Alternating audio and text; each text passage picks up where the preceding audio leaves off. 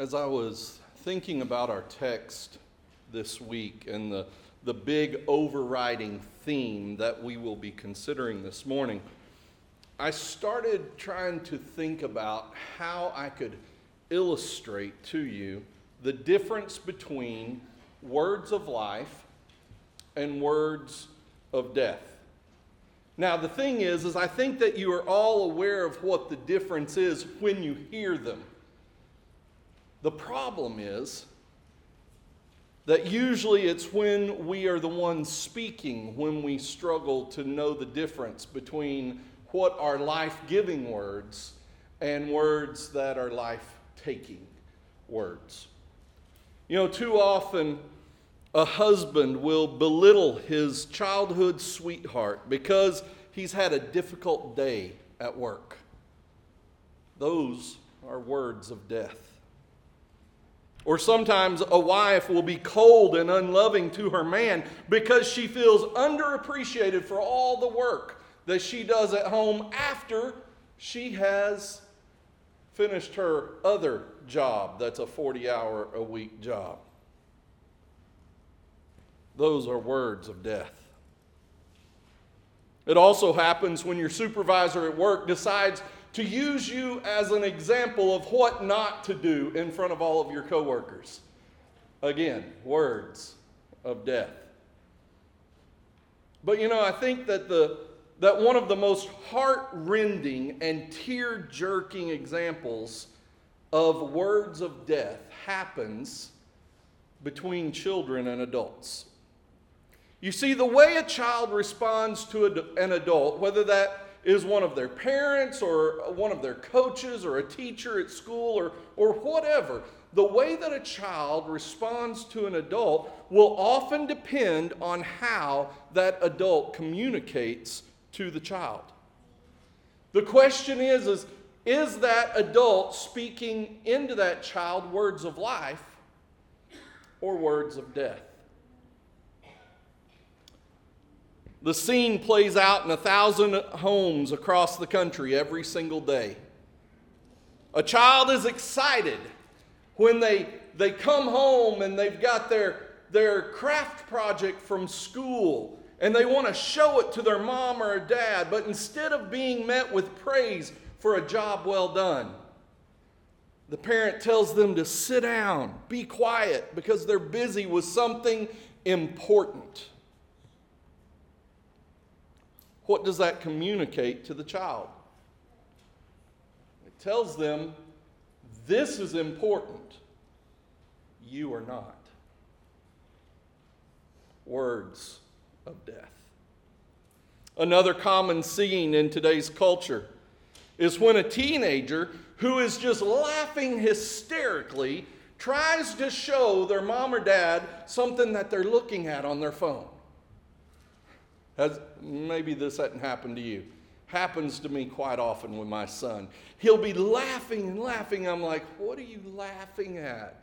And so he's, he shows me.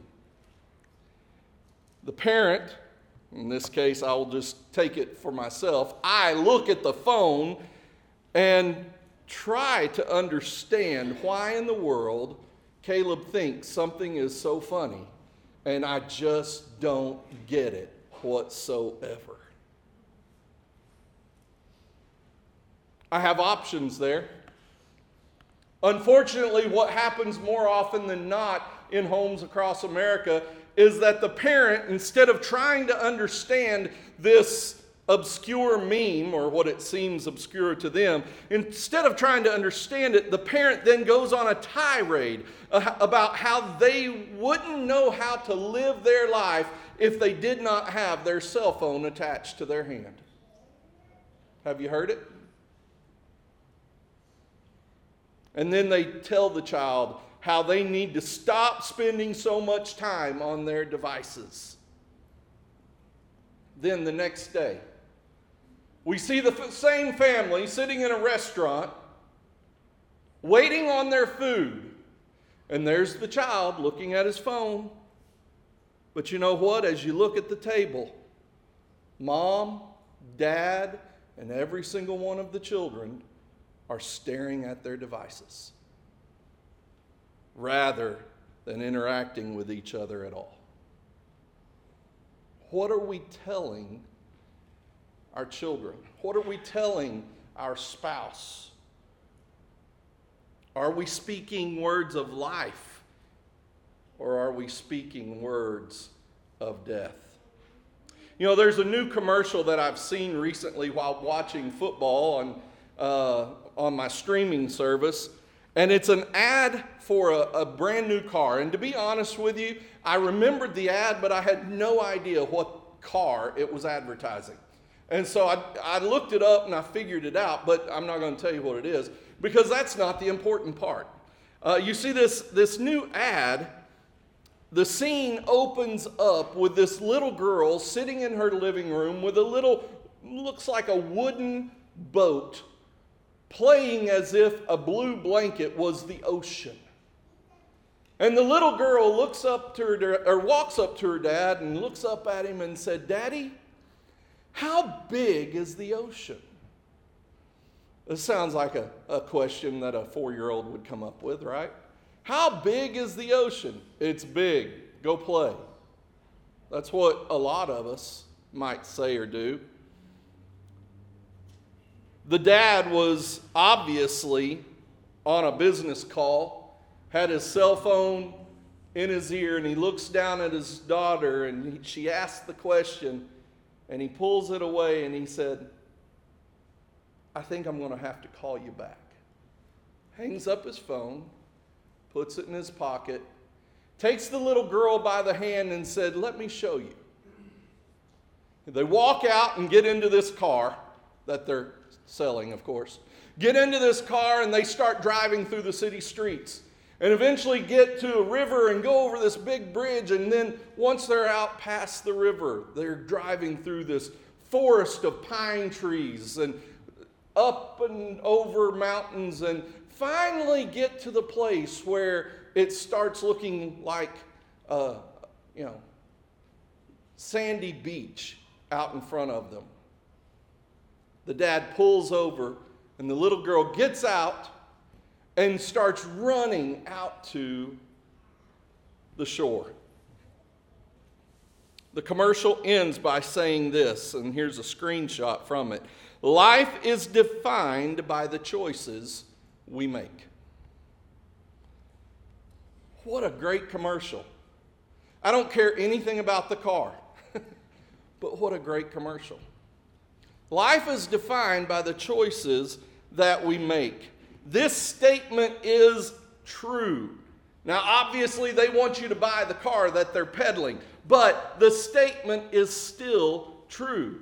What choices will you make today? They may seem like insignificant choices to you right now, but even those insignificant choices may prove to be completely life changing.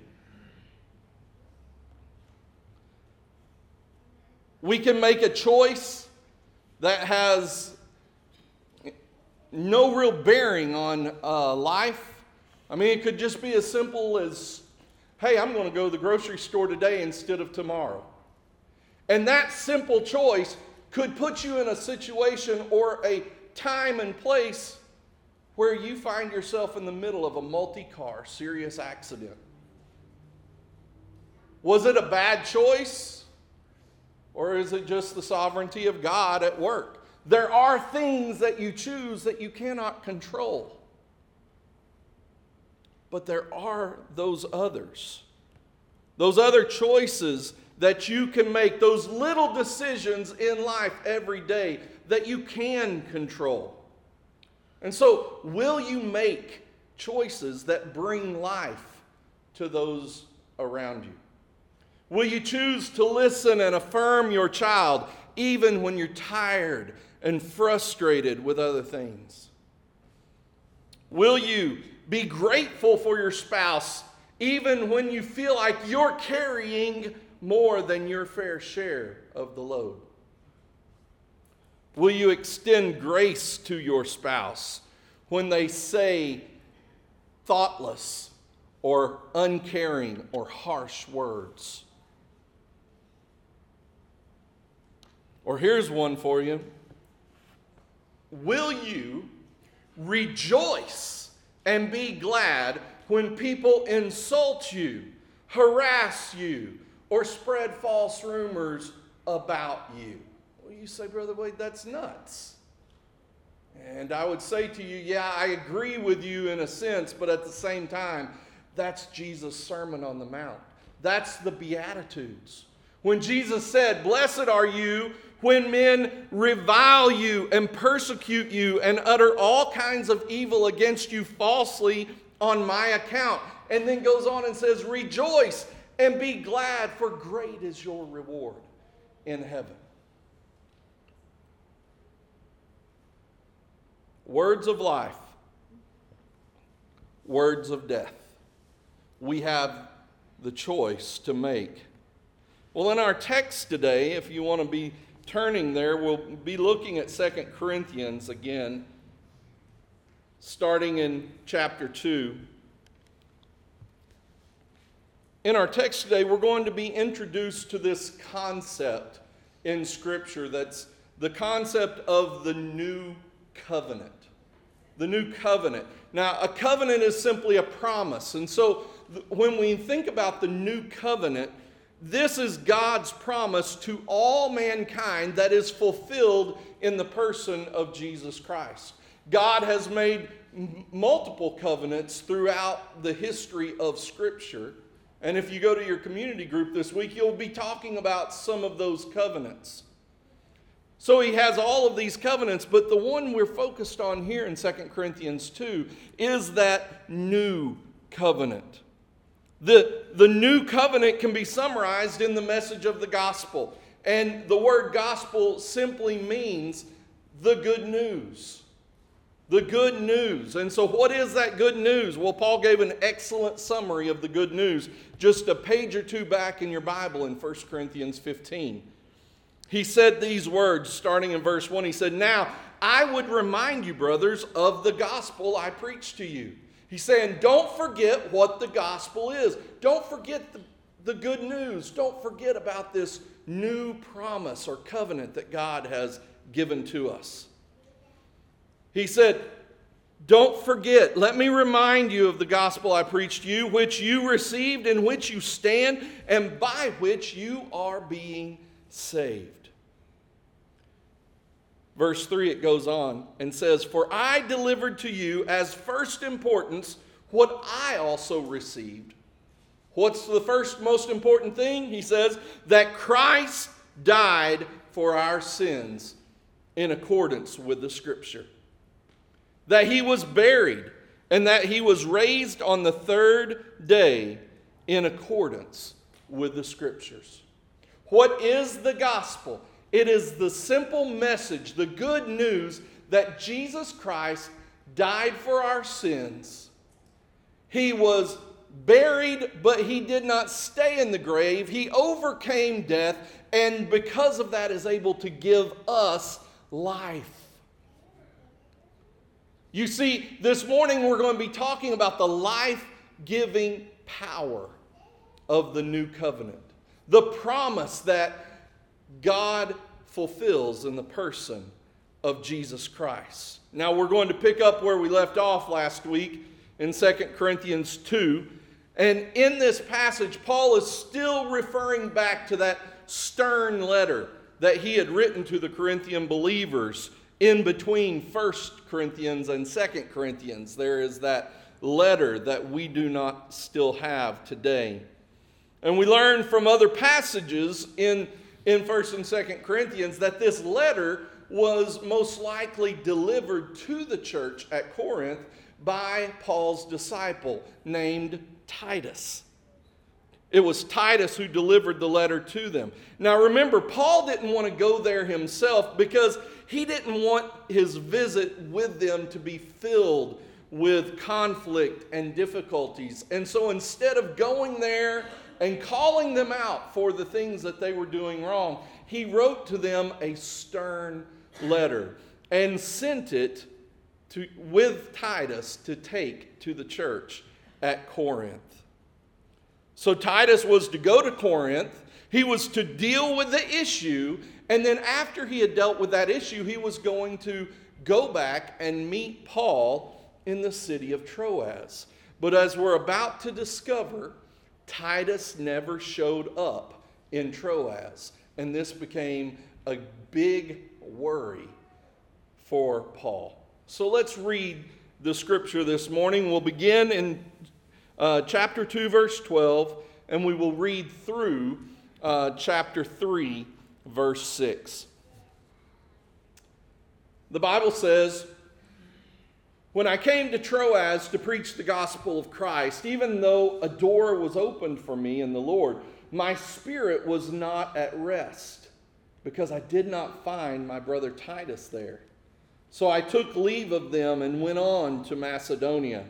But thanks be to God who in Christ always leads us in triumphal procession, and through us spreads the fragrance of the knowledge of Him everywhere.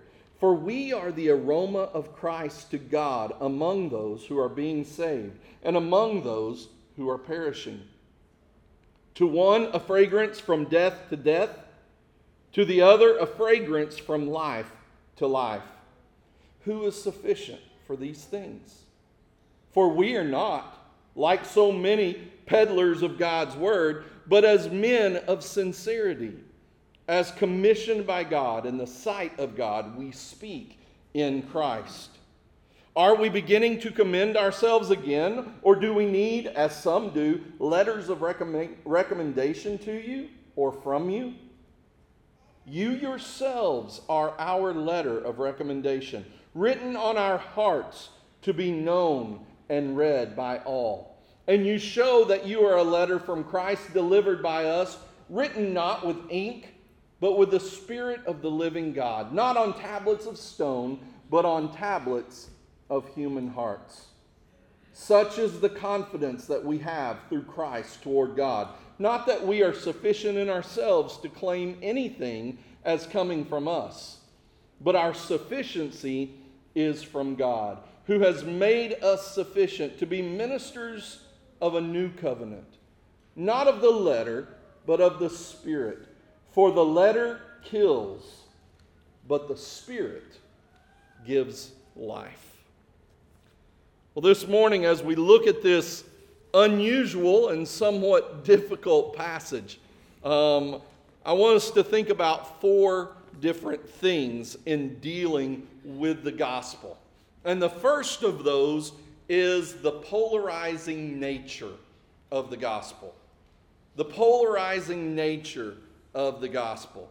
You see, when confronted with truth, there is no middle ground. If you are confronted with the truth, you either have to accept the truth as truth or reject the truth as a lie or meaningless to you. You accept it or reject it. There are no other options. And so, this is why the gospel is so polarizing. So much of our culture today stresses inclusivity have you heard that term lately? A whole lot, I'm sure. Our culture stresses inclusivity. But, folks, the simple fact is the gospel of Jesus Christ preaches exclusivity. Not that we want to be exclusive of anyone, but it is simply the fact that the gospel is exclusive. Jesus said in John 14 that He is the way. There is no other way. He is the truth, and there are no others who embody that truth. He is the life, and there is life in no other name but Jesus. All roads do not lead to God. There is one way Jesus says that way is a narrow way, but broad is the way that leads to destruction. When Paul sent the stern letter with Titus to the believers at the church in Corinth, Paul knew that there were some truth bombs in that letter that could cause some to choose to reject the truth.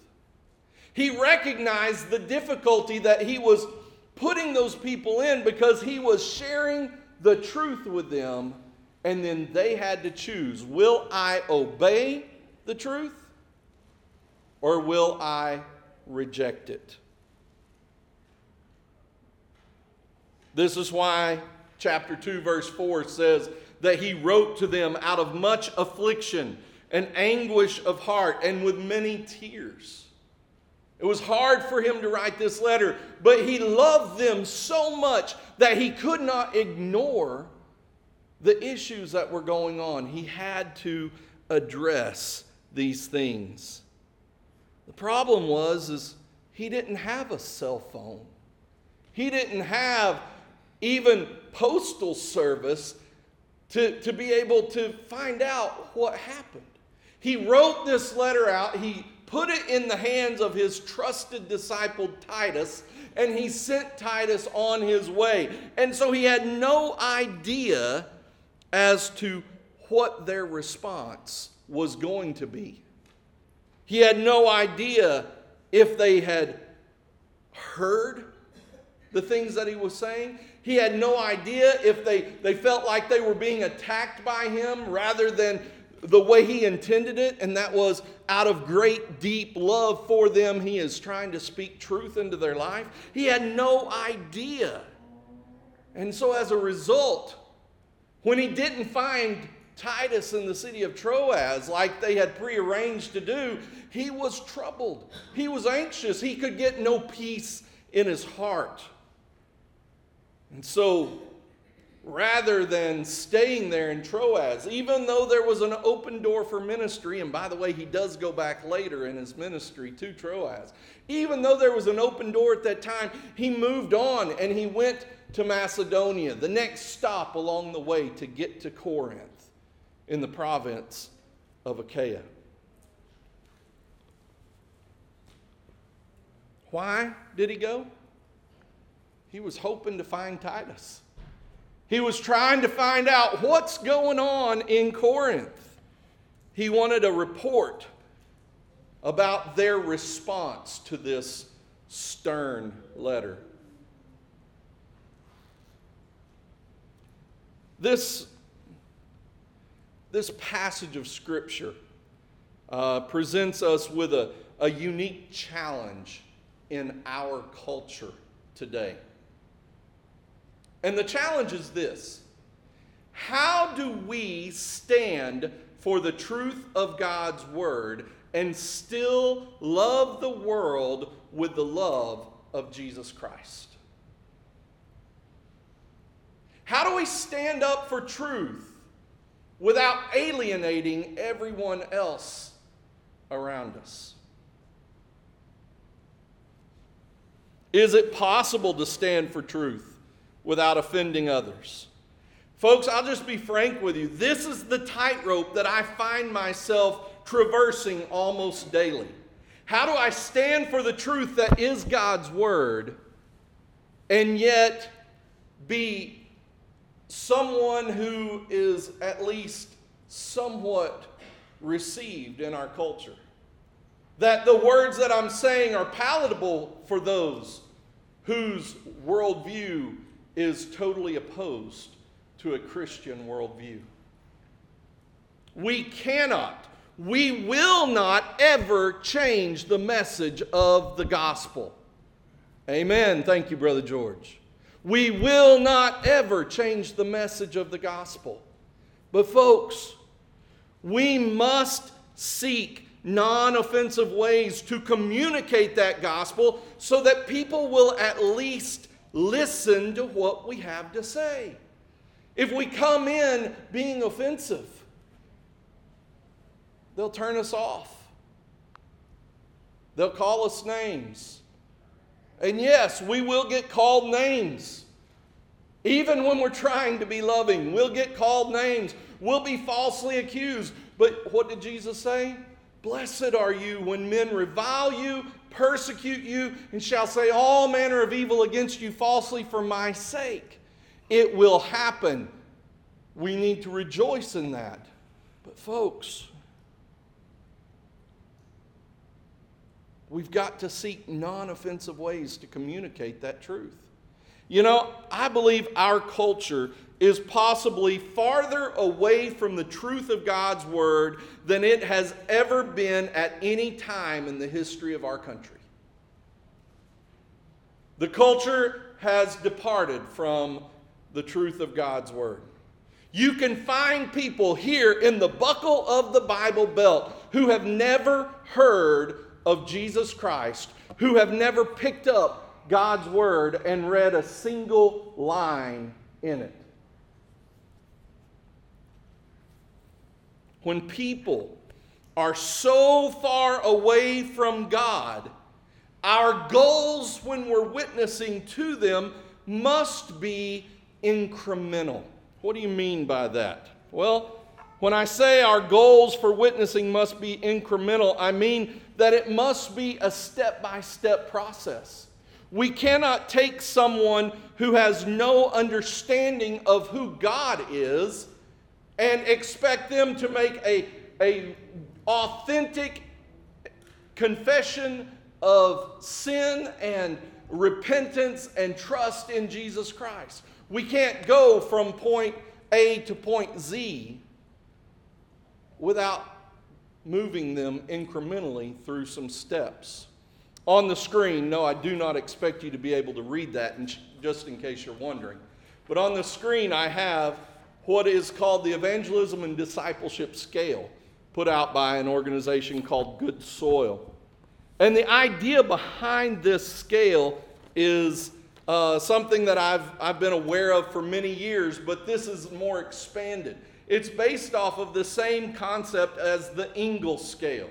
And it, it is a, a process by which you try to evaluate where a person is in their spiritual walk, in their, their spiritual worldview and try to move them closer to the place where they will be ready to receive Jesus Christ as their personal Lord and Savior. And so it goes from a negative 12 at the bottom up to a positive 12 at the top. And in the middle is repentance and trust in Jesus Christ. That's why it's evangelism and discipleship scale. So it starts out with negative 12 being that you are born into this world with a God shaped vacuum within yourself. There's something in you that is empty, that points you to say, There is something bigger than me, but I don't know what it is. And so that's negative 12, but negative 11, you move up to an awareness that there is a higher power. And negative 10, I have a personal emptiness. Now, I'm not going to go through all 25 of these steps this morning. I will tell you this if you want a copy of this scale, I'll be more than happy to, to make it available to you. But the point is, Gone are the days when we can walk up and knock on a door and ask someone, Have you come to the place in your personal life where you can know for sure that if you were to die today, that you would go to heaven? They have no frame of reference.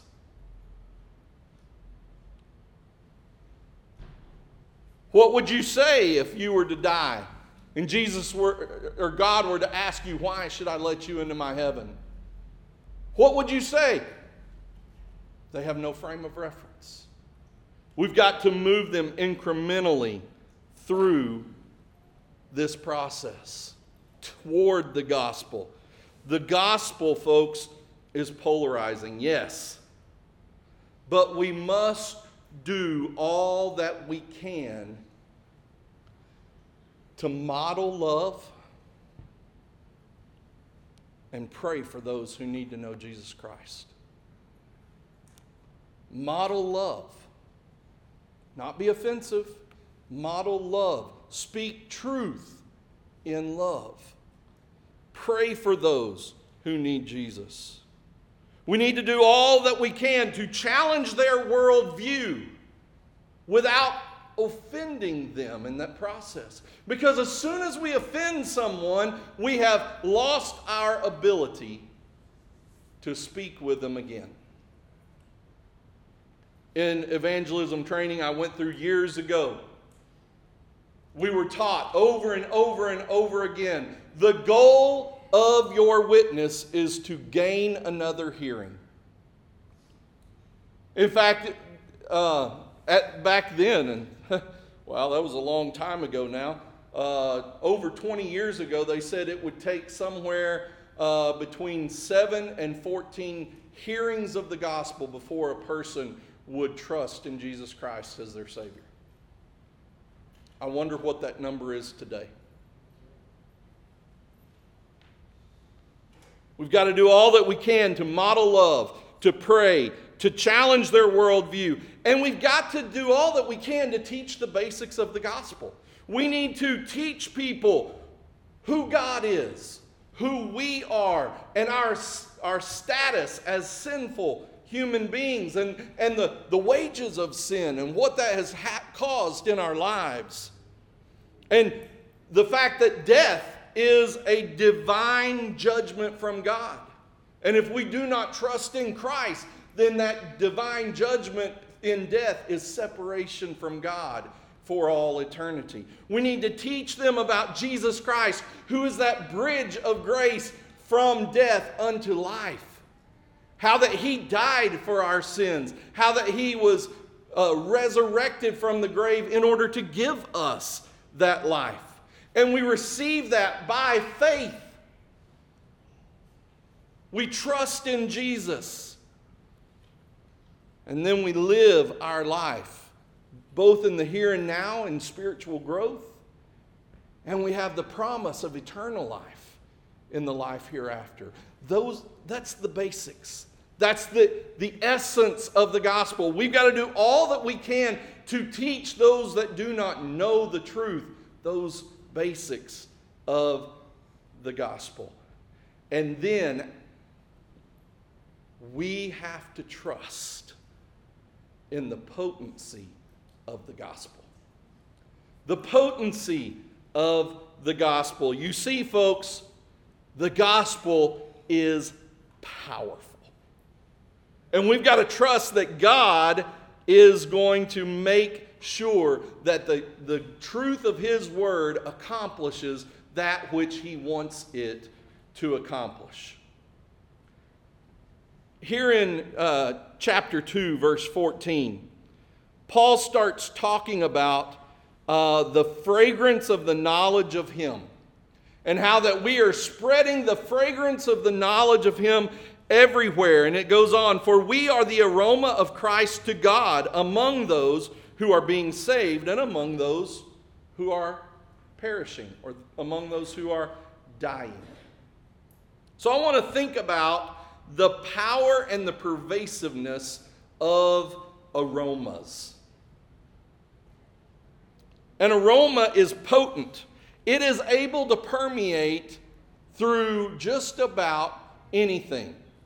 Let me give you an example. Let's say you walk into the house and your spouse is cooking bacon. What a wonderful thing to walk into, isn't it? I mean, you could walk in the, in the other end of the house. You could be down in the basement, and the, the aroma of the bacon permeates every square inch of the house. Or even more potent than bacon, smoked meat. All right? When you smoke meat, you can smell it for blocks away. I mean, we'll walk out in our backyard and we'll, oh, someone's grilling tonight. It might be a half a mile away, but you can smell it. Why? Because the aroma is potent. Now, not all aromas are pleasantly potent, are they? As you know, I, I shared with you, uh, my wife was on a prayer retreat uh, last weekend, and uh, where she was staying, it had a porch on the on the back of, of her little room there, and um, she was sitting out on the porch. It was about dusk, and and all of a sudden she heard something down um, in the in the bushes and the trees, and so she looked out over the the deck and she saw something waddling, kind of bouncing, and then she noticed a very large stripe down its back. She told me later, which she's back in kids' time this morning, so she's not here to defend herself. But she told me later, immediately, the first thing that she thought was, Can skunks climb? well, the skunk was fine. He was just wandering around doing his normal uh, thing there at dusk. And um, she, was, she was watching, and then all of a sudden, she, she couldn't find him anymore. Started to worry again. Can skunks climb? And then all of a sudden she heard something else over there, and there's another one. Not too long after that, though, apparently the skunks were scared because the aroma became potent in the air. And that's when Joanna walked back in her room and closed the door tightly and quickly. You see, folks, an aroma can permeate. And the scripture tells us that we are the fragrance of the knowledge of God, that we are the aroma of Christ to those who are being saved. We are called to be the aroma of Christ. So, what kind of aroma will our witness be? Are we going to be the smoked meat or the bacon kind? Or the skunk spray kind? What kind of aroma will we be?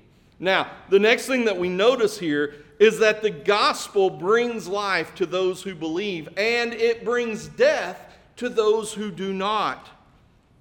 Notice verse 16. It says, To one, a fragrance from death to death.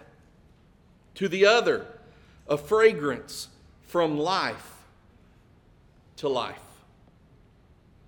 You see, we are to serve as the aroma that draws people to the gospel. But how they respond to that aroma, how they respond to that witness, is not our responsibility.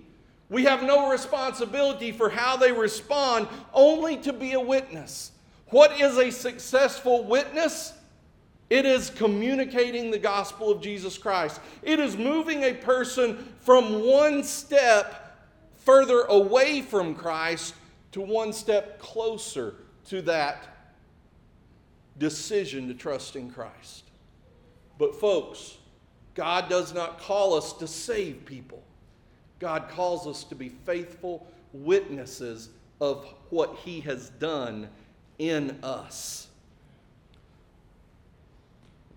The next thing we notice here is that the preaching of the gospel is commissioned and empowered by God. Notice what it says in verse 17.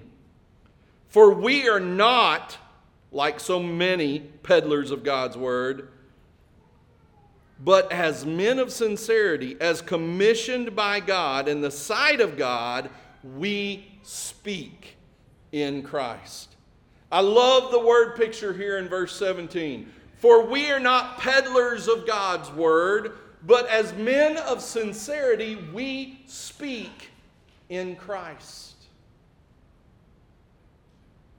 The gospel isn't something that we're trying to sell to people. It should be the essence of our lives that oozes out of us in every situation that we find ourselves in each day. When that's the kind of witness that we are, that is authenticity in ministry. Hebrews chapter 4, verse 12 reminds us it says, For the word of God is living and active, sharper than any two edged sword, piercing to the division of soul and of spirit, of joints and of marrow, and discerning the thoughts and the intentions of the heart. The Word of God is living and active. God is going to bring about whatever His will is for His Word. It is our goal to be a living testament of His Word. There's an old song sung by the Imperials, and when I, you know, some of you are thinking, well, maybe it's not that old, but it's got to be close to 40 years old. One of my old, favorite old gospel songs. It's a song that's titled, You're the Only Jesus. The chorus of this song says this Because you're the only Jesus some will ever see. You're the only words of life that some will ever read. So let them see in you the one in whom is all they'll ever need, because you're the only Jesus some will ever see. What is oozing out of your life day by day? What will people see when they look at your life? What words will they read when they're examining your daily walk? Will they read words of life? Or will they see words of hope? Jesus said, I am the way, the truth, and the life. So my question is, is will our lives point to him?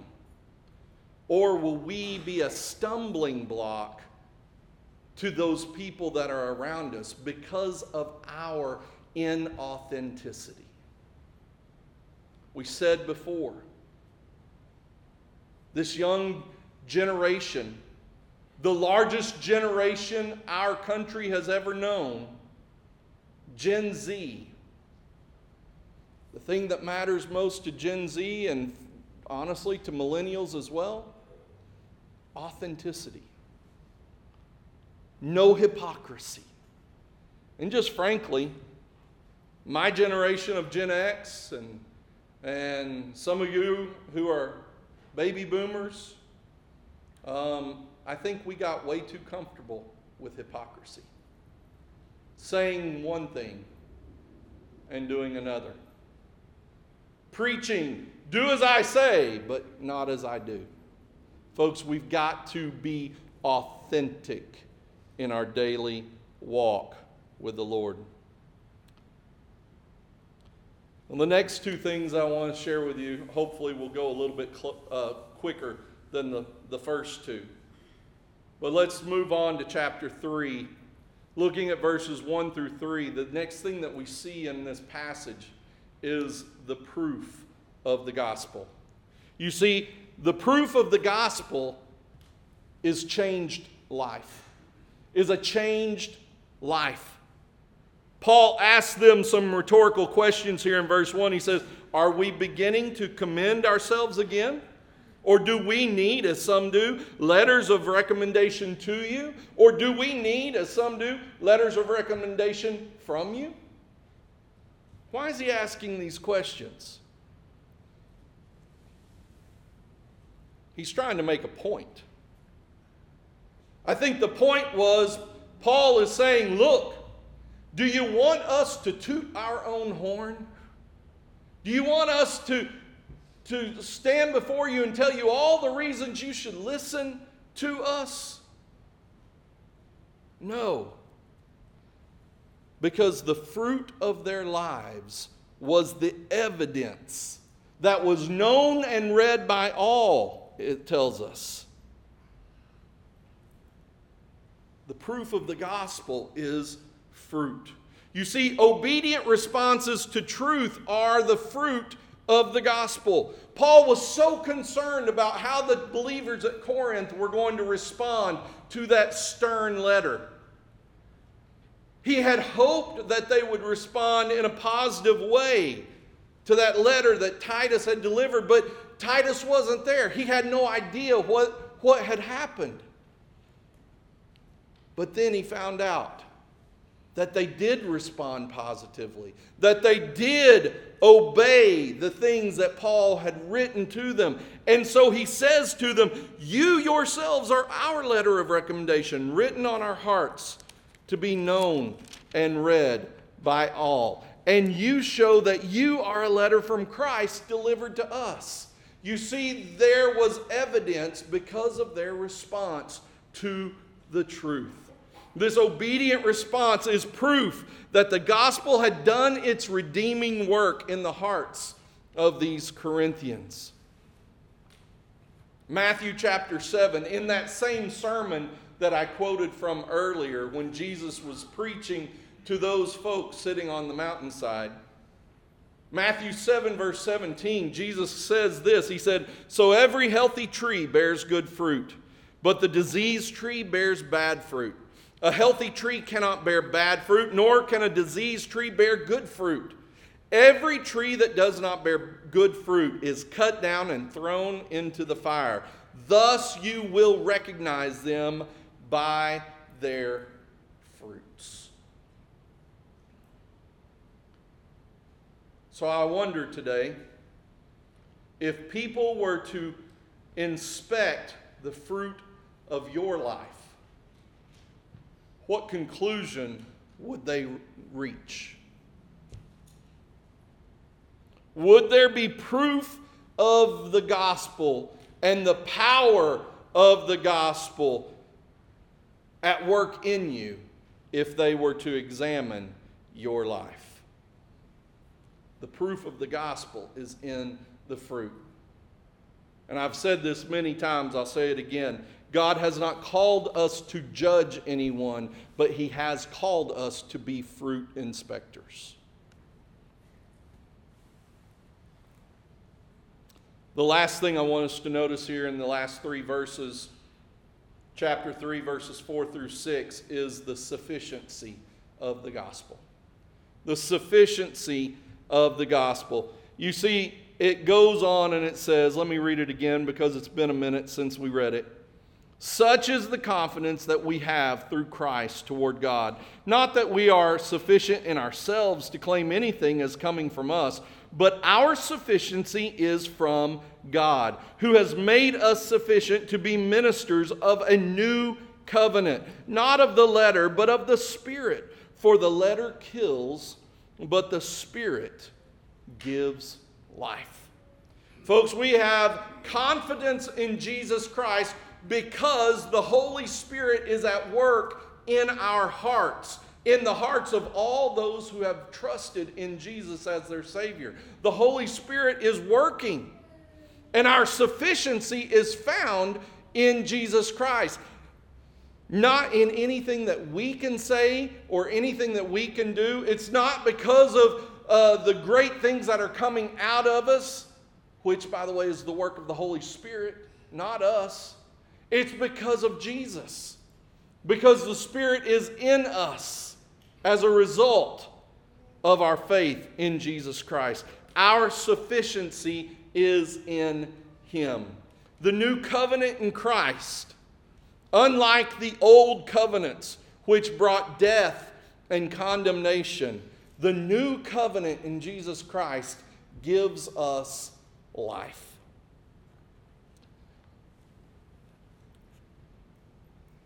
In Colossians chapter 2, there's a passage of scripture there that I thought about just pulling one or two verses from, and I thought, no, I just want you to hear the whole thing. And so bear with me for a moment while I read 12, 13 verses from Colossians chapter 2. Just sit back and, and listen, if you would. I'll be reading this from the New Living Translation, so hopefully it'll be a, a little more simplistic and clear as I read it. Colossians 2, verse 6, it says, And now, just as you accepted Christ Jesus as your Lord, you must continue to follow him. Let your roots grow down into Him, and let your lives be built on Him.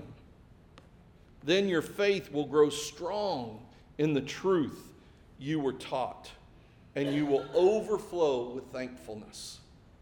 Don't let anyone capture you with empty philosophies or high sounding nonsense that come from human thinking and from the spiritual powers of this world rather than from Christ. For in Christ lives all the fullness of God in a human body. So you also are complete through your union with Christ, who is the head over every ruler and authority. When you came to Christ, you were circumcised, but not by a physical procedure. Christ performed a spiritual circumcision, the cutting away of your sinful nature. You were buried with Christ when you were baptized, and with him you were raised to new life because you trusted the mighty power of God who raised Christ from the dead. You were dead because of your sins. And because of your sinful nature, uh, sorry, and because your sinful nature was not yet cut away, then God made you alive with Christ. For he forgave all our sins. He canceled the record of the charges against us and took it away by nailing it to the cross. The sufficiency of the gospel, sufficiency of Jesus Christ to solve all of our sin problems is phenomenal. Folks, that is what the new covenant is. We're going to continue talking about these covenants like I said in our community group, we're going to talk about this new covenant again uh, next Sunday.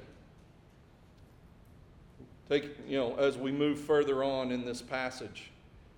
But here's what I want you to take away this morning. When it comes to the old covenant, or what we might say the letter of the law, the old covenant kills.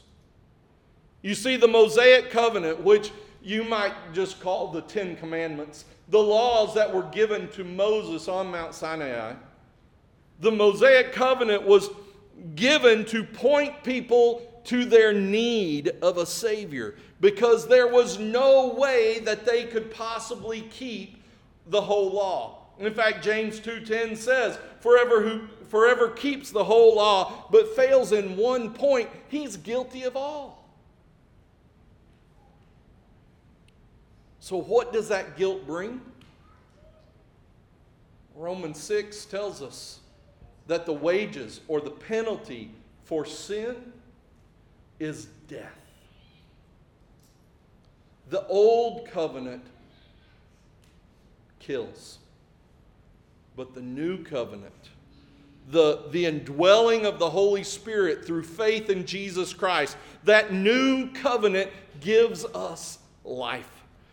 Romans 6 23 that I just quoted, for the wages of sin is death, but it goes on and says, the gift of God is eternal life in Jesus Christ our Lord. Paul says it beautifully in just a couple chapters later in 2 Corinthians. We'll look at it soon. Verse 17, he says, Therefore, if anyone is in Christ, he is a new creation. The old has passed away. Behold, the new has come. All of this, all of this new covenant, he says, is from God, who through Christ reconciled us to himself. Praise God.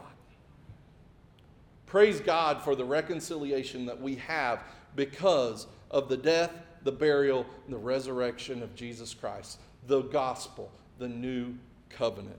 The question are, the question is, are you living each and every day in the life-giving power of the new covenant? What kind of aroma are you to those around you? Let's pray. Father, I thank you for this time together and for the truth of your word. Lord, I thank you that you sent, that you sent your son, Jesus Christ, to die on the cross for our sins. And Father, I just thank you that uh, you have forgiven us of so much. Lord, help us to see our need for salvation. Lord, if there is anyone here today that does not know you, that's never truly trusted in you. Or, Lord, maybe there's someone here that, that thinks they trusted in you, but They look at their life and there's just no fruit. Lord, convict them of their need to trust in you as their Savior today. Lord, help us to be a sweet aroma, drawing all people to you and salvation in your Son. We pray in Jesus' name. Amen.